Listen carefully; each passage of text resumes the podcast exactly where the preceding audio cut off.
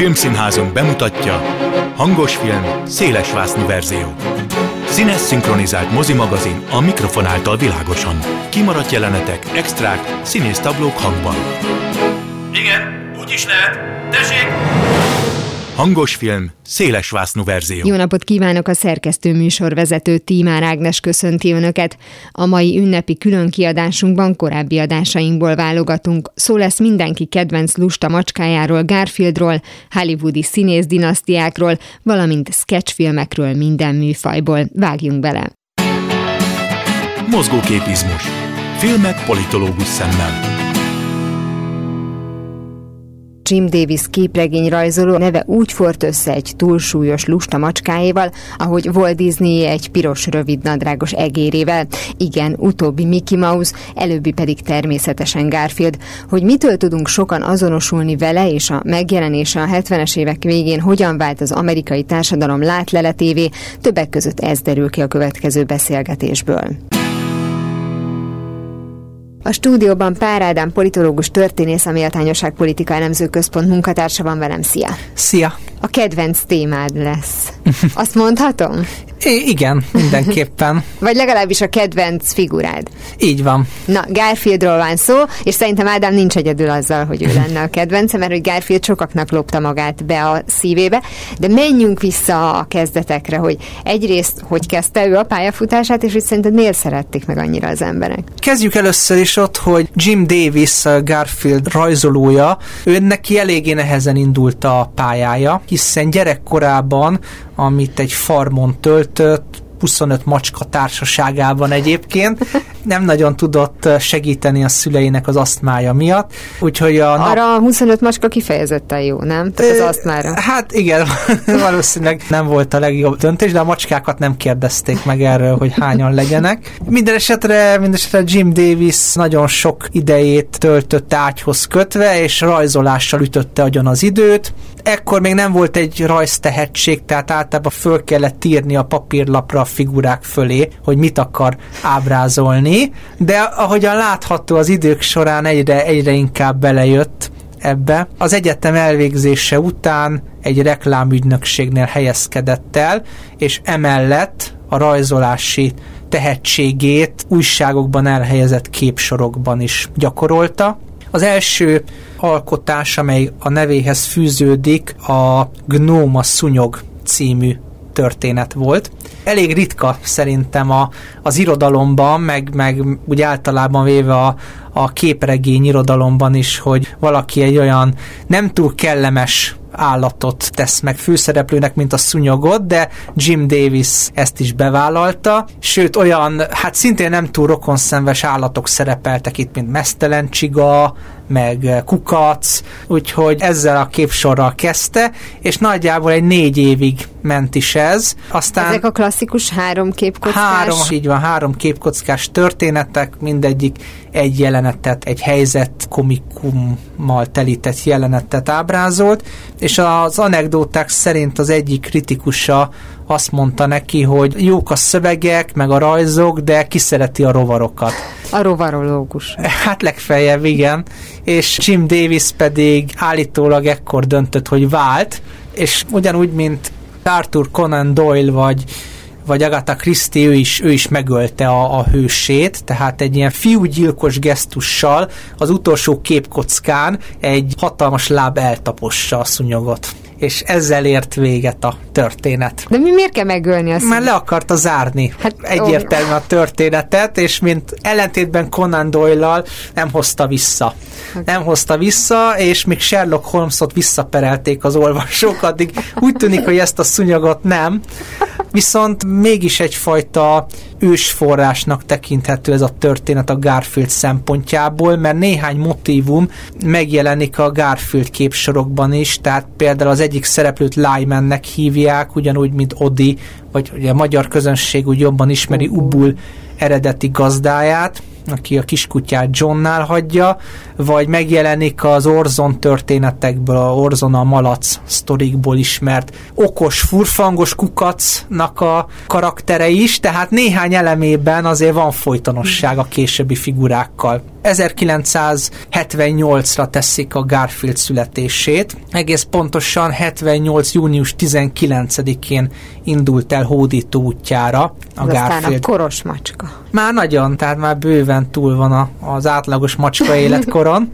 Mert jól van tartva. Igen, és ugye felmerül a kérdés, hogy miért ilyen vicces, humoros figurákat ábrázolt Jim Davis. Hát ebben az időszakban, ha megnézzük az animációs alkotásoknak, rajzfilmeknek, képregényeknek a termését, akkor azt látható, hogy a 60-as évek elejétől kezdve, vagy a 70-es évekig ilyen újfajta antihős hősök jelentek meg, tehát itt Maci Lacitól kezdve Foxy Maxin keresztül, Kandur Bandi, így a Flintstone családig, a Jetson családig, tehát olyan, olyan antihősök, akik nem ezek a régi szupererő, szuperhősök voltak, akik megmentették a világot, meg Amerikát, tehát nem egy ilyen Batman, meg Superman, akik 1930-as, 40-es évekhez kötődtek. És ez mind összefügg az amerikai társadalom átalakulásával, hiszen igazán az 50-es, 60-as, 70-es évek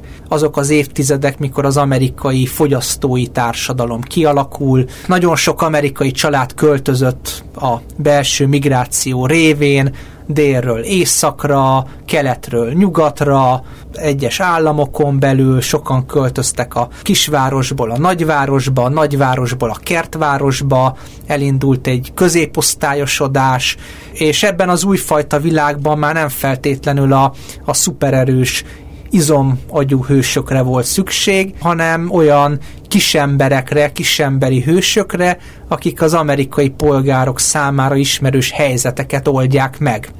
Tehát a munkavállalás, a pihenés, a fogyasztói civilizáció vívmányainak az élvezete, a hűtőszekrénytől kezdve a, a mérlegig, meg az autóig, ugye ezek voltak az új problémák, és ezek a hősök mindig a bürokráciát, a, a hatalmat, a gazdasági hatalmat, a vadőrt, a rendőrt, a főnököt igyekeztek kicselezni, tehát egyfajta rafkosságra volt már szükség mert nem a szuper képességekkel rendelkező félőrültek akarták elpusztítani az amerikai világot, hanem az amerikai kisember számára itt az enyhülés, a szovjet-amerikai enyhülés korszakában olyan problémák merültek fel, mint mondjuk a, az autó, meg a hűtőgépnek a rossz minősége. Na és szóval Garfield beleilleszkedik ezekbe az antihős kisemberi hősökből, most a kisemberit idézőjelben értve. És hát, hogy miért macska lett, általában ezt azzal szokták magyarázni, hogy kutyából már elég sok volt a, a piacon, még macskából viszonylag kevés szerepelt még az amerikai kultúrában, és Jim Davis ezért választotta, bár eredetileg ő John-t akarta főszereplőnek, csak aztán a poénokat a macska mondta el, úgyhogy megfordította a koncepciót. Uh-huh. Tehát még az indulás előtt egy spin-off lett tulajdonképpen belőle, mellékszereplőből főszereplő lett uh-huh. Garfield. Mondjuk mondtad, hogy kutyából több volt, meg hogy a kutyát azt mindig úgy kezeljük, hogy az egy olyan kedves társállat, uh-huh. a macska egy sokkal autonómabb uh-huh. személy, és valószínűleg ezért is működik Garfield. De Garfield karakterével Jim Davis nem lehet, hogy már szintet is lépett ehhez a kisemberhez képest, mert Garfield már szinte öncélúan tud gonosz lenni, tehát hogy már azt a gyarló kisembert ábrázolja nagyon sokszor, ahogy uh-huh. például a kutyával szokott így kibabrálni, hogy az már túl van azon, hogy nekem nem működik a hűtőm, meg ki kell töltenem a papírokat, meg megállított a rendőr, hanem már csak úgy jókedvemből is miért ne lökjem le szegény Odit az asztalról. Uh-huh. Igen, valóban Garfield egy, egy arló idézőjelbe kisember, akinek, akinek van egy cinikus életvezetési filozófiája, hogy ezt lehet így mondani, tehát ő valóban kibabrál a kutyával, állandóan hergeli a szomszéd, kutyát, lelök jubult, lerúgja az asztalra, ez egy visszatérő helyzetkomikum. Az is visszatérő helyzetkomikum, hogy Nermát, a világ legcukibb cicáját berakja egy dobozba és feladja Timbuktuba, Aztán azt, Jó, de hogy... bocsánat, a legcukibb cicát nem lehet kedvelni. Tehát, hogy Nerma néha azt mondja, hogy jaj, hogyan görgessem a, a fonalgombolyagot, hogy még cukibbnak tűnjek a gazdik uh-huh. szemében. Tehát így nem lehet szeretni egy figurát. Igen, de ez az érdekes Garfieldban, és itt, itt jutunk el a kérdéshez, hogy miért szeretik sokan.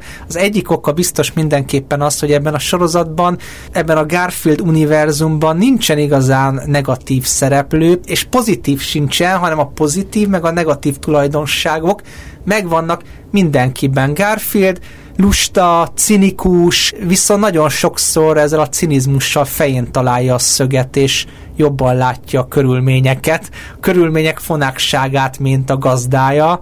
John egy ügyefogyott és hebehúrgya figura, viszont nagyon becsületes, meg, meg tiszta szívű, meg nyílt. Nermál a világ legcukibb cicája, viszont valóban, ahogyan te is említetted, idegesítő, Odi, vagy a magyar közönségnek Ubul, hát nem egy észlény, viszont ő is nagyon becsületes, és amikor Garfield elveszik a nagyvárosban, akkor lélekszakadva igyekszik megtalálni. Tehát hát mind, az is egy paródia tényleg a kutya, kutya hűségre, nem? Hmm. Tehát ott meg az van túltolva, hogy ővel aztán még ha ötötszörrel lökik rá az mhm. asztalról, hmm. ő még akkor is tulajdonképpen majd, hogy nem gazda státuszban lévő Garfieldhoz tud lojális lenni. Igen, igen, tehát valóban ez a kutya hűség, ez van kicsit túltolva. Tehát mindegyik szereplőnek megvan a pozitív, meg a negatív énje, de egyébként ez a Maci Lacitól kezdve a Topurfég mindegyik ilyen figuráról elmondható, hogy ami negatív tulajdonság, az egy másik szituációban pozitív is lehet, és, és fordítva nagyon sokszor a pozitív tulajdonságok válnak egy adott helyzetben a bonyodalmak okozójává, és igazából nincsen negatív szereplő, illetve talán egyetlen egy negatív szereplő van, teljesen negatív a Garfield történetben, de ő eléggé ritkán szerepel, a showman Binky Bohóc, aki az eszelős tekintettel és a vigyorával, hát jogosan nevezhető Joker, meg az kis testvérének. Csak mondjuk ő nem gonosz, hanem inkább csak simán félbolond, és ő néha Garfieldra frászt hozza. Ugye néha ebből is fakad helyzet komikum, de hogy igazából nincsen gonosz szereplő a Garfieldban. És még olyan értelemben vett hatalmi viszony sincsen, mint mondjuk a Maci Laciban, vagy a, mm. vagy a Top Urfiban, hogy a... Az a Turpi Urfi? Vagy a Turpi Urfi, igen, igen. Tehát, hogy ott ugye van egy vadőr, meg egy rendőr, mm. akik a hatalmat jelképezik, és akkor őket ki kell cselezni, ugye a hatalommal ki kell babrálni, ez is a kisembernek az ellenállása, tehát még ilyen jellegű aláfölé rendeltség ből fakadó ellentés sincsen, úgyhogy mindenki megtalálhatja a számára kedves szereplőt. Aztán a másik oka meg az lehet egyébként a Garfield népszerűségének, és ez már picit magyarázata nemzetközi népszerűségre is, hogy Jim Davis egy nagyon finom humort alkalmaz, tehát ő nem nem gyárt szóvicceket, mert ugye azt nem értenék az angol nyelvterületen kívül, és kerüli a direkt politikai utalásokat a történetekben, tehát kerüli a direkt vallási, kulturális, politikai utalásokat, ezért aztán Irántól kezdve Japánig mindenütt megértik, meg méltányolják is a Garfield eh, humorát. Persze, aki mondjuk kicsit más szemmel olvassa a történeteket, és mondjuk jobban odafigyel, az, az egy felfedezhet bizonyos utalásokat, Például az egyik ilyen, ami rendszeresen feltűnik, az a környezetvédelem tudatosítása, mert Jim Davis egyébként nagy környezet, környezetvédő, és nem csak macska, hanem kutyabarát is egyébként a való élet, életben. Az kiderül Odi karakteréből. Igen, igen, igen. Hát Garfield szövegeiből nem, meg a szomszéd kutya ábrázolásából nem, de Odiból kiderül, és például nagyon sokszor ilyen fai különbségeken átívelő, mert állattani értelemben fai különbségeken átívelő barátságok vagy paktumpolitikák vannak. Például Garfield az egerekkel jóban van. Jó, általában a lustasága a fő motiváció hajtóerő, de hogy egy ilyen paktumot köt az egerekkel, vagy ugye Odi is elmegy megkeresni Garfieldot, mikor elvész a nagyvárosban, vagy például az egyik Garfield zsebkönyvben a a Garfield meg Odi megmentik a mosómedve családot, amelyik beszökik Johnnak a pincébe az erdőírtás elől, és nem adják fel Johnnak, tehát vannak ilyen jellegű fontos bajtársias baráti kapcsolatok is. Vagy más szóval ki van maxolva a cukiság. E, igen. igen. Nézzük meg akkor magának a Garfield jelenségnek a fejlődését. Tehát indul a három képkockás újságból tulajdonképpen, uh-huh. de hát aztán később ebből rajzfilm, sorozatfilm, tehát egy ilyen egészen hosszú ívet. Hát ilyen. ma már tényleg egy Garfield univerzumról Igen. beszélünk, ahogyan van Marvel univerzum, úgy van Garfield univerzum, csak az utóbbi aranyosabb, és ahogy említettem, nincsenek benne full gonosz, vagy full kegyetlen szereplők, Sőt, ugye egy idő után egyébként a Garfield univerzum meg duplázódott, mert hogy a mellékszereplőként feltűnő Orzon és társaik, aztán szintén kaptak önálló képsorokat, és aztán önálló képregényt, meg önálló rajzfilmet. Hát a film még nem készült Orzon kalandjaiból. De ami késik, nem ami múlik. Késik, ami késik, nem múlik. És mikor lett Garfieldból rajzfilm tulajdonképpen? Az 1980-as évek végén, 90-es évek elején kezdődtek el az első az első rajzfilmek megjelenni. Ekkor már egyébként Jim Davis már egy konkrét vállalatot vezet, tehát 84-ben alapítja meg a, a, az önálló vállalkozását, ami teljesen Garfield köré szerveződik. Hát ez, mint Walt Disneynek a Mickey Mouse. Hát persze. Sőt, Garfield figurájával ellátott borokat is egyébként árusítanak, úgyhogy mindent a... Merchandise is meg. Igen, mindent a marketingért. És a rajzfilmek is nagyon gyakran egyébként a eredeti képsorok történetét dolgozzák fel. Persze a rajzfilmekbe beépítettek azért új történeteket is. Például Garfield feltűnik nyomozóként az, az egyik egész estés rajzfilmben. Hát a klasszikus ballonkabátos. Klasszikus meg ballonkabátos, 30-as évek, és fekete-fehérben, és akkor szerepel benne hát a démoni nő alak, akit meg kell menteni. Hát egy film noir van. ami vicces egy lusta macskával a főszereplőben. Igen, meg szerepel benne a rossz arcú, időnként feltődő, félelmet keltő nagy darab ember, akiről kiderül, hogy egyébként teljesen ártalmatlan, meg hogy Mint mindenki a Garfield univerzumban. Igen, igen, és Ub, Ubul, vagy Oddi, teljesen mindegy, mindegy, hogy nevezzük egyébként, egy takarítót alakít benne. És akkor újra kapott Oddi egyet. Egy, egy ilyen asztalról lerugást lényegében az alkotót. De akkor ezek, ezek sorozatok voltak rögtön, és lett belőle egész estés, vagy mi volt a sorrend? Konkrétan több Garfield sorozat készült. Ez a, ez a detektíves például az egyik sorozatnak volt a a darabja, tehát minden rész egy önálló történetet dolgozott fel. Volt például olyan, ahol Garfieldék nyaralnak, eljutnak Hawaii-ra, tehát ez volt az egyik, aztán készült egy másik Garfield sorozat is, ahol a, ami meg Garfield Show néven futott. Ebben már helyet kapott egyébként Orzon és bandája uh-huh. is, tehát a főcím zenében ugye hol Orzon, hol meg Garfield jelennek meg, és akkor igyekeznek egymást lelökni a színről, a szó képletes meg valódi értelmében. Általában egy Garfield, egy Orzon, és aztán egy újabb Garfield uh-huh. részből áll egy epizód. Te ugye rajongó vagy, úgyhogy valószínűleg szeretted, de én nem szerettem, hogy ebből film készült. Hát a második részt azt megspórolhatták volna véleményem szerint, és az egy klasszikus koldus és királyfi helycserés történet. Az első filmmel nem volt bajom őszintén szólva 2004-essel, tehát az első Garfield-dal, ahol Garfield digitális formában de élő szereplőkkel szerepelt, az a történet még hozta a Garfield feelinget. Az eredeti Garfield történetből készült, csak azzal a különbséggel, hogy az eredetiben Garfield vészel és nem Odi meg nem szerepel benne gonosz műsorvezető, tehát engem igazából kicsit a Beethovennek az első mm. részére emlékeztetett. Azt hiszem, hogy ez zavart engem, hogy lényegében egy ilyen ártalmatlan családi filmet csináltak mm. belőle, miközben pont az a jó a Garfieldban, az újságban, szereplőben, meg a rajzfilmben is, hogy cinikus, tehát mm. hogy van valami kicsit néha rossz íze a dolognak. Igen, ebben a, ebben a filmben pedig ez valóban kevésbé jött át ez a cinizmus, és hát nem nagyon tudták ábrázolni Garfield lustasságát, hiszen ebben Garfield pörög, táncol, amit egyébként csinál a képregényben egyébként, na de, a, na de mindig este a kerítés tetején a sajátjainak, a macskáknak, és általában ez úgy szokott véget térni, hogy egy tortával fejbe nyomják.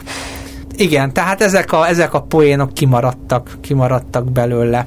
Attól félek, hogy lesz ebből még 3D-s és 4DX-es változat is. Hát nem tudom, mert 2006-ban készült a második rész, és most már 2020-at írunk, hmm. talán belátták, hogy ez nem volt a legjobb választás. Egyébként a második rész sem teljesített rosszul az Egyesült Államokban, meg eh, Magyarországon sem tehát azért hozta a elvárható szintet, de a nézettsége valóban sokkal alacsonyabb volt, mint az első részét. Tehát úgy látszik, hogy a nézőknek az első rész jelentette az igazi Garfieldot. Megmaradjunk az animációnál. Hát nekem is egyébként az animáció jobban, jobban bejön. És még egy dolog a végére, hogy egyébként Jim Davis nem csak a környezetvédelem, hanem a analfabetizmus elleni harc, illetve a, az írni, olvasni tudás támogatása iránt is elkötelezett, és saját alapítványa van, amelyik az Egyesült Államokban, meg világszinten ezt igyekszik propagálni. Szóval G, mint Garfield. Így van. Nagyon szépen köszönöm Pár Ádám politológus történésznek, a Méltányosság Politika Elemző Központ munkatársának, hogy itt volt velem. Én is köszönöm, szia! Audio kommentár a kameraforgás irányának követése. A vonalban Szőlőskei Gábor filmes szakújságíró, a Vox mozi magazin főszerkesztő helyettese. Szia! Ja. Sofia Coppola rendező, mert csak a nevéből is következtethető, hogy azért ő régóta Hollywood közelében volt, sőt, hát nyilván színészként is megmutatta, hogy tényező, de azért ez egy nagyon érdekes jelenség, és nem ritka, hogy színész generációk, vagy mondjuk egy-két színész felmenő után jön egy, egy újabb színész, akit utána megpróbálunk nem az alapján megítélni, hogy a, a felmenői hogyan működtek vele, mert akkor kezdjük konkrétan Sofia Coppolával. Mi a helyzet szerinted? Esetében mennyire teher, mennyire áldás az, hogy egy ilyen filmes körökben neves családba született bele? Hát abban a szempontból mindenképpen áldás, hogy valószínűleg könnyebben juthatott lehetőséghez.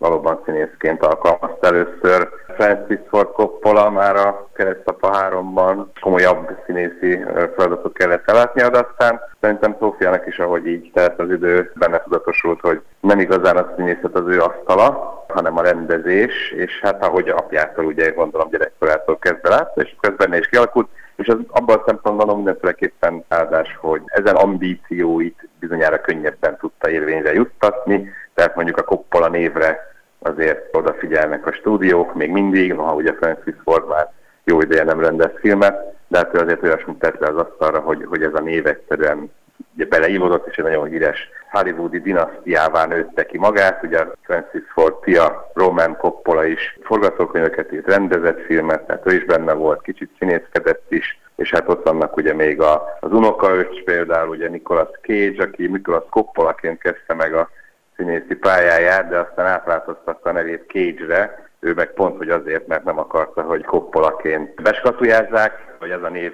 határozza őt meg, hanem ő a saját jogán akart híres lenni, betörni Hollywoodba, úgyhogy róla is így sokáig később derült ki, hogy hát sokan nem tudják, hogy egyébként ő egy Francis Ford Coppola unokröccse. Szófia megtartotta a nevét, de hát ezzel tudott is érvényesülni, nem a neve miatt én úgy gondolom, mert az elveszett jelentés az valóban remekül sikerült, és ugye Oscar díjra is jelölték érte őt. Akkoriban a harmadik nő volt, akit valaha Oscar díjra jelöltek rendezőként. Aztán azóta is voltak filmjei, de a elveszett jelentés sikerét színvonalát azóta nem tudta megismételni, voltak jobb, kevésbé jobb filmjei de most egyébként újra Bill Murray-vel forgat az elveszett jelentés után, úgyhogy most várjuk, hogy hát talán meg tudja azt majd ismételni. Mhm, vannak reményeink, de egyébként milyen érdekes az, hogy ugye az elveszett jelentés az Japánba helyezi a történetet, és ő maga is élt ott, tehát tulajdonképpen van egyfajta ilyen szakítás a korábbi életével, vagy hogyha nagyon keressük, akkor megtalálhatjuk benne azt, hogy ő megtalálta magát valahol nagyon messze, és visszahozta oda, ahonnan indult, és megmutatta, hogy tulajdonképpen ő a saját jogán is tud érvényesülni mondjuk tabla szempontból, hogy oké, okay, filmeket rendez, de nem annyira az apja nyomdokában próbált járni, és ilyen nagyobb költségvetés, meg ilyen nehezebb filmeket nem vált. Általában az ő filmje ilyen kis csöndesebb, lassabb, függetlenebb drámák, humorral telített drámák, vagy például ugye volt a csábítás, a remake a tizedes háremének Colin Ferrellel, de mit tudni, például az elveszett jelentést is abszolút sok, sok esetben ilyen gerilla filmezéssel forgatták.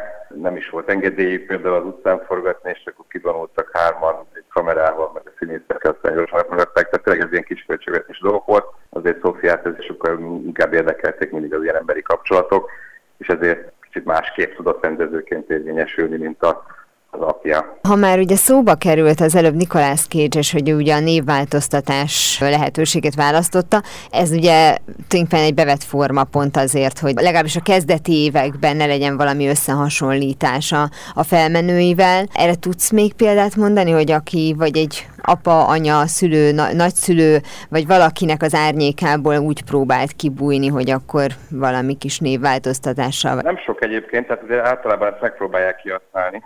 vagy szeretik, a, vagy tisztelik és szeretik a vezeték nevüket, amivel anyakönyvezték őket. A legtöbben így vannak vele. Hát van mondjuk például ugye John Voight lánya, Angelina Jolie, aki nem az apja nevét használja például.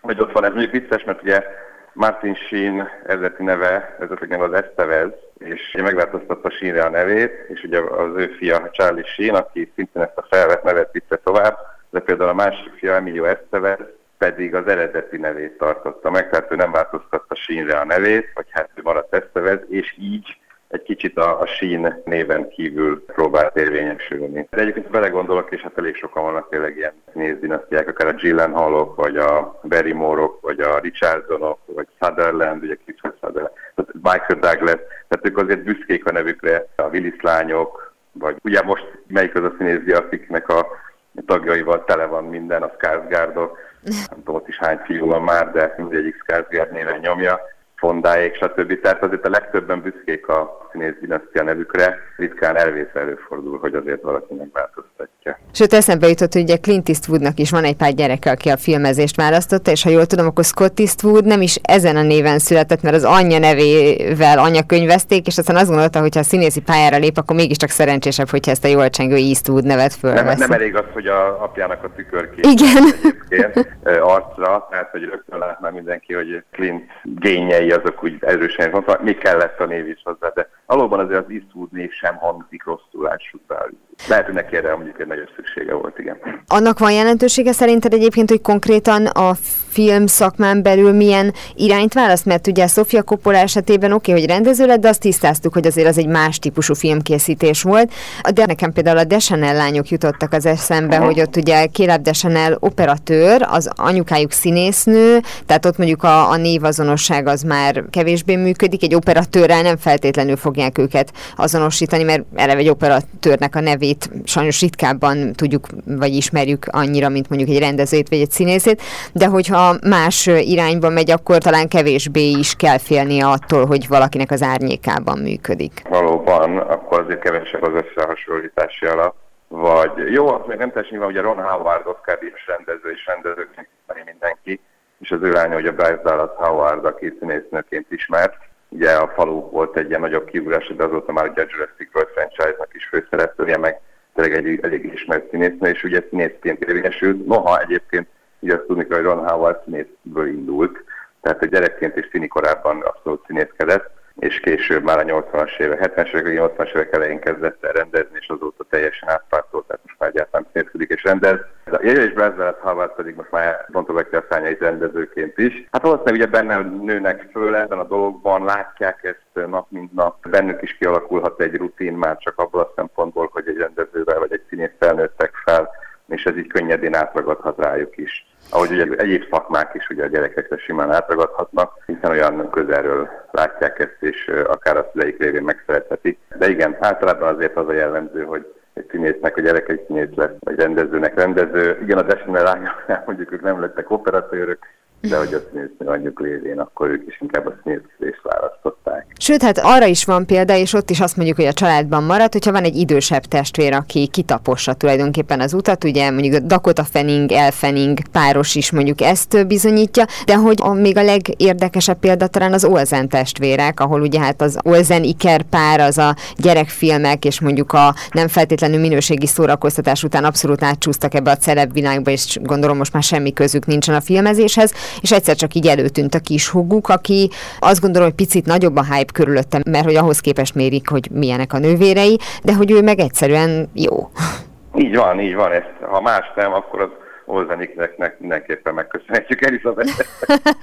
Természetesen abban a szempontból, hogy ahogy mondtad, hogy kitaposhatták előtte az ösvény, vagy általuk kapott ő is kedvet, postolt bele a színészetbe, és hát valóban az Olzen névvel lehet, hogy könnyebben tudott érvényesülni a karrierje elején, de ő azért tényleg bebizonyította, hogy egy sokkal tehetségesebb színésznő, mint a nővérei valaha voltak, és hát ezt mindjárt számos szerepe bizonyította. Vagy a Hemsworth is, ugye, uh-huh. tehát hogy Chris Hemsworth azért ugye Ausztráliában az ottani szomszédok, ugyanez a címe Neighbors, nagyon régóta futó sorozatban feltűnt, ahogy egyébként a legtöbb ausztráliák Kylie Minoktól kezdve. Igen, feltűnt abban a sorozatban, így van. Az egy ilyen kis belépő, de hogy ő is azért utána Liamnek sikeresen kitaposta az utat. Csak azt a szegény Luke Hemsworth-ot sajnáljuk, ja, Luke, aki... Luke, igen.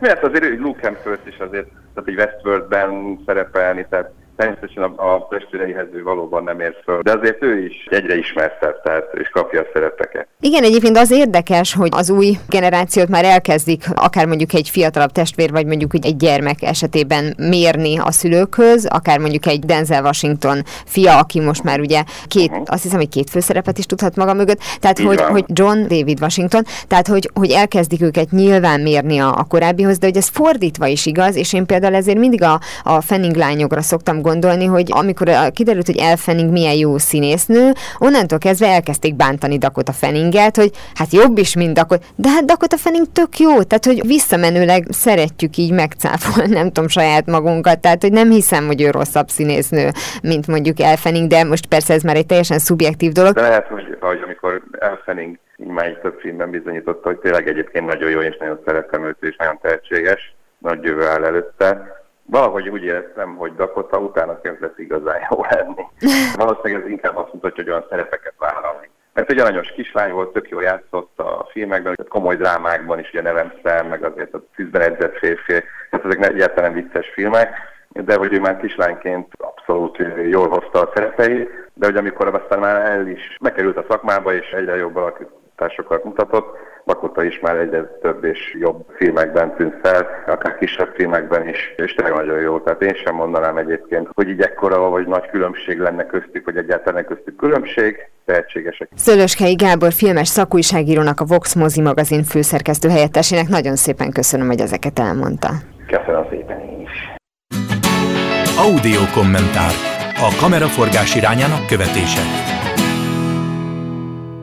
A stúdióban itt van velem Szűcs Gyula, filmkritikus, a port.hu munkatársa. Szia! Szia, köszöntöm a hallgatókat is. Sketchfilmekről fogunk beszélgetni, és ahogy az illik, a műfajt fogjuk először meghatározni. Én már ezzel bajba vagyok egy kicsit, hiszen olyan sketchfilmről is beszéltünk, amit lényegében mindegyik kis sketchet ugyanaz az ember rendezett, ez a Sin City. Nagyon tág ez a fogalom, talán úgy lehetne a legegyszerűbben megfogalmazni, hogy valamilyen közös motivumra felfűzött ezerféle mozgóképes valami. De akkor amit ez... így csomagba adnak, mert hogy ugye a rajzfilmtől a filmhíradóig minden belefér. A fontos azért, hogy egy közös motivuma legyen, hogy egy közös filmes alkotócsoport csinálja, vagy mindegyik történet a szerelemről szóljon, vagy az űrlények támadásáról. Az elején rögtön mondtad, hogy hát mondjuk bár azt ugye egy azon rendező készítette, hogy tehát akkor a sketchfilmnél inkább az a, a jellemzőbb, hogy ott több alkotót kérnek föl, hogy a maga kis filmjét csinálja meg. Igen, és talán ez is a vonzereje ennek a műfajnak, hogy sok híres, vagy pont, hogy még nem híres alkotó, hogyha összefog és mindenki egy 10-15 perces valamit csinál, akkor az együtt egy nagyjátékfilmes időtartamú produktunként könnyebben levetíthető akár moziba is, míg mondjuk önmagába a picit akármilyen zseniális 10 perces kisfilmjeiket lehet, hogy csak filmfesztiválokon egy ilyen szűk közönség láthatná. Úgyhogy amennyire én tudom, ez a sketchfilm dolog, ez elsősorban ilyen produceri truváj, hogy tehetséges, de mondjuk kevés pénzből gazdálkodó filmesek összeállva is meg tudják mutatni azt, hogy mit tudnak, és a mozi néző egy-egy áráért több pici filmet kap. Lényegében a a mozgóképes műfaj novellás kötete. Mennyire közönségbarát ez szerinted? Mert amikor az ember azt mondja, hogy na most beülök és megnézek egy két órás filmet, akkor arra van ugye nyilván ráállva, hogy az el fog indulni, annak van egy ritmusa, annak van egy tetőpontja, az majd befejeződik valahol. Itt meg ugye hát ez folyamatosan fel van darabolva, itt ilyen kis 10 perces, 15 perces kis tetőpontok, kis megoldások vannak, és úgy befejezel egy filmet, és úgy elkezdődik a követ, mindig rá kell hangolódni a következő, csak azért nem mész ki, mert a moziban vagy, ha otthon vagy, akkor lehet, hogy besélye fogsz elkapcsolni. Hogy hármat megnéztem, most jó, már negyedik nem annyira érdekel. Igen, amennyi előnye van ennek a sketchfilmes műfajnak, hogy sok rendező sokféle dolgot megmutathat, a hátránya is sok, mert mi van, hogyha az egyik rendező ügyesebben csinálta meg ugyanazt a témát, mint a másik, vagy tényleg mi van, hogyha a negyedik kis történet után elfogy a befogadónak a türelme, és már csak azért is nehéz műfaj a sketchfilm, mert szerintem 15 percben elmesélni egy történetet, aminek van eleje, közepe, vége, jó esetben, az sokkal nehezebb, mint 150 percben elmesélni ugyanezt, mert nagyon sűríteni kell. És pont, hogy mondtad, ahol megbicsaklik ez a dolog, nem elég ütős a kisfilm, ott könnyen úgy lehet a néző, hogy ja, hát akkor én már többire se vagyok kíváncsi. És itt ugye nagyon fontos, aki így producerként így összefogja ezt az egészet, hogy melyik történet legyen a legelején, melyik legyen a legvégén. Mert azért a legtöbb sketchfilmnek van egy ilyen, egy ilyen átfogó sztoria, ami jó esetben összeköti a, a, a pici kis részeket. Tehát akkor az alapelvárás, vagy az mondjuk egy koncepció, hogy, hogy azért ennek az egésznek is van egy íve, tehát ezek a filmek úgy készülnek el, hogy már ebbe a keretbe, már ilyen módon egy egységként fognak létrejönni. Azért az egy ritkább dolog, hogy vannak filmek, ahol valaki felismeri, hogy ezek valamilyen módon összekapcsolhatók, mint valami műdalgyűjtemény, és akkor szépen összerakja őket. Muszáj, hogy a sketchfilmet csinálók így gondolkozzanak, hogy felfűzzék egy közös történeti évre, mert ha nem ezt csinálják, akkor megint ott vannak, hogy nézőket veszítenek, és a kisfilmeket csak a kisfilmes fesztiválon fogják megnézni egy hárman. Bár a sketchfilmben a, a kisfilmes műfajok azok bármik lehetnek, tényleg egy áldokumentumfilmet, vagy egy ilyen found footage horrort követhet egy, egy ilyen tingli-tangli végjáték, amelyeknek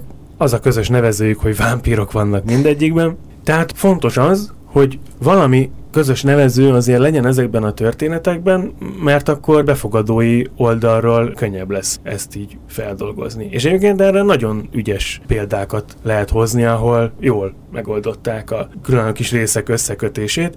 Például Robert Rodriguez és Quentin Tarantino, valamint két rendező cimborájuk a négy szobában. Ugye a szilveszter élén a szerencsétlen Tim Roth, mint egy hotel londinere egyik szobából a másikba tévedve mindenféle őrült kalandokba keveredik, boszorkányok, gangsterek, stb. stb. És amint ugye kinyílik egy ajtó, és oda belép a hősünk, onnantól kezdve bármi megtörténhet. Lehet, hogy ha öt szoba lett volna a címe, akkor az ötödik ajtó mögött rajzfilmfiguraként találja magát, és akkor ott tapsi apsiék, nem tudom, le akarják fejezni. Vagy... Az, de milyen Tehát, jó lett volna, amit nem az, hogy a tapsi apsiék lefejezik, hanem hogyha animáció lett volna. Igen, hogy, hogy ez ugyanakkor a, a nagy előnye is a sketchfilmnek, hogy ezekből a kis szekvenciákban bármit csinálhat az adott alkotó, mert hogy ott viszont ha megvan ez a pici kapocs, akkor azt letudva bármi lehetséges. De tényleg bármi, mert hogyha ennél a példánál maradunk, oké, okay, hogy itt történetileg más-más van, de azért van egy nagyon jellegzetes hangulata, amihez tartja magát a, a négy rendező, mert hogy tulajdonképpen olyan rendezőkről van szó, akik között amúgy is van valamiféle közösség, mondjuk a stílus tekintve, mert hogy ugye, ahogy te is mondtad, azért a célközönséget ki kell jelölni. Itt a nagyon fontos a szerepe annak, aki mondjuk ilyen producerként, vagy ilyen támogatóként próbálja így felfűzni, mint egy gyöngysort ezt az egész kerettörténetet, a, a, a sok pici filmet. És ezt, hogyha ügyesen csinálják meg, akkor bevonza egyszerűen a, a nézőt, aki lehet, hogy úgy ment oda, hogy ő most akkor valami fentezit vagy szifit akar nézni, és akkor közben meg olyan ügyesen megcsinálták a romantikus epizódot, hogy lehet úgy jön ki a moziból, hogy neki azt tetszett a legjobban. Mm. Nevelheti is, most ilyen fellengzősen mondva a filmnézőt, hogy nyisson olyan műfajok felé, amit lehet, hogy amúgy magától nem nézett volna meg.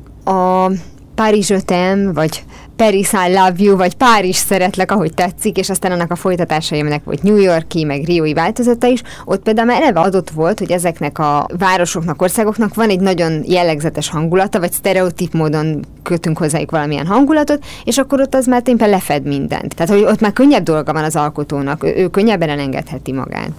Igen, a, a Párizs I Love You az azért nagyon jó példa, mert ott például én úgy találkoztam ezzel a filmmel, hogy nézegettem, hogy milyen vámpírfilmek vannak, ki milyen vámpíros produkcióba szerepelt, és amikor kiderült, hogy Olga Kurylenko az ismert modell és James Bond lány, valamint Elijah Wood csináltak egy vámpíros kisfilmet, akkor így azonnal néztem, hogy hát ú, hát fel van ez, ez a videó megosztókon, vagy valahogy így hozzá lehet jutni, és akkor megnéztem a többi kisfilmet is. Az például egy, egy jól összerakott sketchfilm. Mm-hmm. Tehát a a műfaj iskola példája. Igen, a folytatások már nem sikerültek hát annyira, nem annyira jól. De ami szintén vonzó lehet ebben a műfajban, hogy van egy rakat rendező, egy rakat színész, tehát tulajdonképpen nincs ember vagy néző, aki ne tudna egyet választani legalább, amelyiket meg akarná nézni, akinek a történetét meg akarná nézni. Hát igen, megint ott vagyunk, hogy marketing szempontból ez egy tök jól eladható dolog, hiszen ha Tarantino csinál valamit, arra nem biztos, hogy felkapja az ember a fejét. Ha Robert Rodriguez csinál Ezt valamit, hogy gondolod? arra, hát, vannak ilyenek.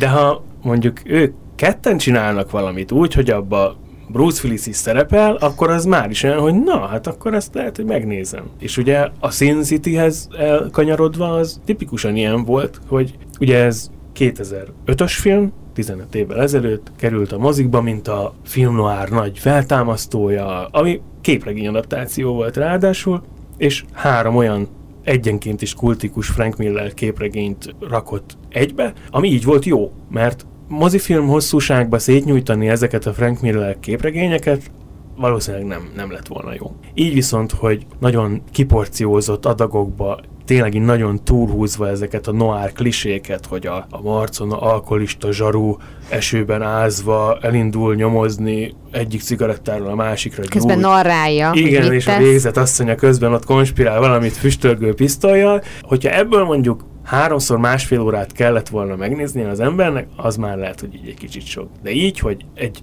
film hosszúságú időintervallumba így belezsúfolt három baromi jó sztorit olyan színészekkel tényleg, mint a felismerhetetlenné maszkírozott Mickey Rourke. Bruce Willis élete alakítását nyújtotta. Clive Owen, Rosario Dawson, Benicio del Toro. Benicio del Toro, tehát tényleg utolsó kis mellékszerepbe is Rutger Hauert Igen. rakták, tehát az, az egy annyira jól eltalált valami volt, hogy elhozta így a, a képregény adaptációk reneszánszát, meg, meg ezt a sketchfilmben gondolkodást. És érdekes, hogy én azt úgy láttam, hogy akkoriban moziba dolgoztam, és így be lehetett menni, amikor így nem kellett éppen popcorn csöpörni így egyik terembe se, a másik teremben lévő előadásra. Pláne azért, hogy hamarabb ben legyél, mint hogy a tömeg elkezd kitódulni, és akkor ott ajtókat nyitnak, stb. És már egy fél órával hamarabb beültem a film végére, és így tökre meglepődtem, hogy jé, most kezdődik egy sztori. Hát világ legjobb filmje ez a mozis takarítóknak való produkció. Nagyon jó volt, hogy egy pici darabokban meg tudtam nézni. Jó, de ez tényleg sketchfilm? Mert azért itt van egy ilyen kontinuitása az egésznek, tehát hogy azért a sketchfilm esetében, hogyha mondjuk alapvetésnek mondjuk a Párizs ötemet vesszük, azért ott, még ha van kapocs, akkor is különálló történet. Mindegyiknek van eleje, hát, vége, ez összefolyik. kapocs? Hogy a bűn városában Nem, nagyon nem, nem, hanem hogy nincs, nincs úgy elválasztva. Tehát pregnánsan nincsenek elválasztva ezek a sztorik. De, Nem. Hát még így áttűnés átfolynak, feketében. átfolynak egymásba. A különálló sztoriknak meg ott van eleje, közepe, vége. Jó, ott kicsit meg lett bolondítva a dolog, hogy Ugye? Bruce kezdődött, és vele ért véget. Ugye? Itt van egy, egy olyan ív, ami az egészet sokkal jobban összeköti, mint egy sima sketchfilmnél. Itt ugye van egy alapsztori. A kislány, aki azóta már nagy lány a történet szerint, annak a, az újabb megmentése tulajdonképpen. Na jó, de ez is egy olyan sztori, hogy el lehetett volna úgy is mesélni, hogy első kis sztori, második kis sztori, harmadik kis sztori. Csak itt lett egy olyan csavar ebben az egészben, hogy első kis sztori egyik fele, második kis sztori, harmadik kis sztori, első kis sztori, második fele. Aha, Pohatás. nagyon megengedő vagy a sketchfilmek műfajával kapcsolatban. Robert Rodriguez a szegény ember Tarantinója, vagy legjobb tanítványa. Na, így biztos, hogy így jobban esne neki, ha ezt hallaná tőled. Tehát ez, ez hogy így a, az idősíkokat keverjük meg, ez, ez szerintem tudatos volt nála. Hiszen a képregényben nem, nem volt ilyen ugrálás ide-oda. Viszont Elfogadom. tudok geek vonalról mondani egy, egy sokkal klasszikusabb sketchfilmet, No. ha úgy tetszik. Ez pedig a 1982-es Heavy Metal rajzfilm. Amikor mondtad nekem, én nekem nem volt egyáltalán Hát ha ismerős. tetszett az időurai, már pedig tudom, hogy tetszett az időurai, hiszen beszélgettünk Igen. róla nemrég. Egy ugyanolyan stílusban megrajzolt ilyen sci-fi, cyberpunk, fantasy keverék. Annyira tipikus 80-as évek, hogy ezt el nem lehet mondani. Zenében, képi világban, hogy ugye ilyen darabosan mozognak ezek a rajzfilm figurák, hiszen ugye még így kézzel kellett meganimálni mindenkit így, így heteken, hónapokon keresztül, és ott a külön-külön nagyon jó kis cyberpunk és fantasy és, és sci-fi történetek, semmi közük egymáshoz, az fűzi ezeket össze, hogy egy tipikus öreg, nyikorgó, padlójú, omladozó falu ilyen amerikai házban, ott él egy kislány, és ott egyszer csak megjelenik egy ilyen gonosz zöld gömb valami másik dimenzióból vagy űrből, ne neves! Csak kicsit mosolyogtam, nem nevettem. És ez a zöld gömb elkezd az emberi gonoszságról történeteket mesélni ennek a kislánynak. És akkor ilyen sátáni kacaj közepette így megmutatja, hogy ő a zöld gömb, egy fantasy világba hogy vette rá a gonoszt arra, hogy gonoszkodjon, aztán ugyanezt egy sci világba, ugyanezt egy ilyen cyberpunk környezetbe. Tehát, hogy ezeket a kis történeteket ez a gömb fűzte össze, nagyon ügyesen rakták össze ezt a rajzfilmet, és ráadásul Black Sabbath zene szól alatta, meg Názáret, meg Sami Hagar, tehát ez annyira az eszenciája a 80-as éveknek, hogy aki, aki szerint régen minden jobb volt, és a 80-as évek óta semmilyen jó dolog nem történt a popkultúrában, az nézze meg és nosztalgiázzon. Tehát tényleg ugye nyilván az animációs műfajban is megvalósítható, de különböző műfajban, mert ha azt nézzük, hogy vannak klipfilmek, magyar példa is akár moziklip volt, azt hiszem a címe, hogy az is lényegében sketchfilm, és hogy a magyarok is képviseltették magukat ebben a műfajban, ami azért érdekes, mert most akár a Couchsurfre gondolunk, akár a, a Jött egy buszra, mert hogy felmerül, és ezt te magad is felvetetted az interjú előtt, hogy van-e még létjogosultsága, vagy akár már létjogosultsága a sketchfilmnek, hogyha mondjuk a, a moziba járó generációt nézzük, a tizenéves vége, 20-as évei elején járó közönséget, aki szeretne gyorsan, rövidet, inform... Ö, tehát, hogy igazából nekik találták ki a sketchfilmet, de ha már egy egész folyamként tekintjük, akkor már nem biztos, hogy azt végig akarja nézni. Hát igen, ez egy érdekes dolog. A sketchfilm, ugye, hogyha nagyon ilyen filmművészeti szempontból akarjuk megközelíteni, akkor a, a 20-as évek ilyen modern, friss műfaj ez a film, de azért mi valami még frissebbet akarunk benne mutatni. Ez volt az első nagy korszaka, utána pedig természetesen a, a francia új hullám és a 60-as évek, amikor Godardék meg akarták mutatni, hogy lehet máshogy is a film formanyelvi eszközein keresztül beszélni. És utána a 80-as években ugye volt a heavy metal, ami kiugró példa, a 90-es években a négy szoba, 2000-es évek Sin City, vagy a magyar Jött egy busz, szerintem az is zseniális, a repkedő Icarus buszokkal, hát az fantasztikus. és én a 2010-es évekből nem, nem tudnék jó sketchfilmet mondani. Vagy egyáltalán. Vagy egyáltalán, igen. igen. Mert, mert szerintem, ahogy előre törtek ezek a streaming platformok, ez átvette a szerepét annak a fajta mozizásnak, amikor úgy ülnél be egy moziba, hogy na most megnézek 10 sketchfilmet jobbnál jobb rendezőktől, mert erre ott van a YouTube. A YouTube-ra felrak 10 összefogott rendező egy-egy ilyen kis filmet, és akkor minden nap majd mutatnak egyet, legyél ötkor a gép előtt. És volt is ilyen, csak hogy az Alien-t belecsempészem ebbe az Akartam mondani, is. hogy kérlek szépen, vagy Star Wars, vagy Alien, vagy valami Schwarzenegger film is.